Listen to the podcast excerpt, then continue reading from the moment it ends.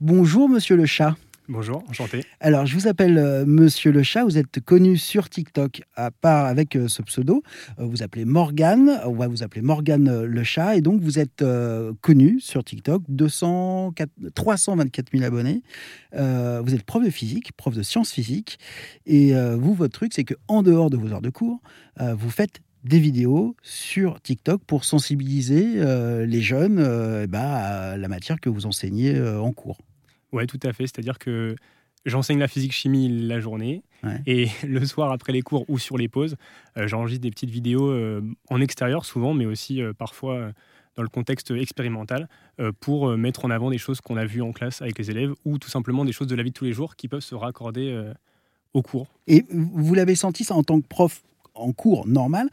Vous l'avez senti ça dans les, dans les premières années que ça coinçait un peu et du coup vous vous êtes dit je vais essayer de les attraper autrement? Ou, euh, ou non Ou en fait c'était juste euh, vous aviez envie d'ouvrir d'autres champs de- d'enseignement? Eh bien, en tant que prof, ça dépend vachement des profils des élèves. C'est-à-dire qu'il y en a qui sont très intéressés par la discipline de base, Ouais. d'autres qui ne le sont pas. Et de toute façon, je pense que quand on devient enseignant, de base, il faut partir du principe que notre matière va pas plaire à tout le monde, quelle que soit la matière. Je pense que sinon, on est déçu en tant que prof. Il y a des, il y a des collègues, des professeurs qui sont très très bons dans leur discipline et qui, quand ils deviennent professeurs, sont déçus parce que les élèves n'accrochent pas forcément leurs cours. Ouais.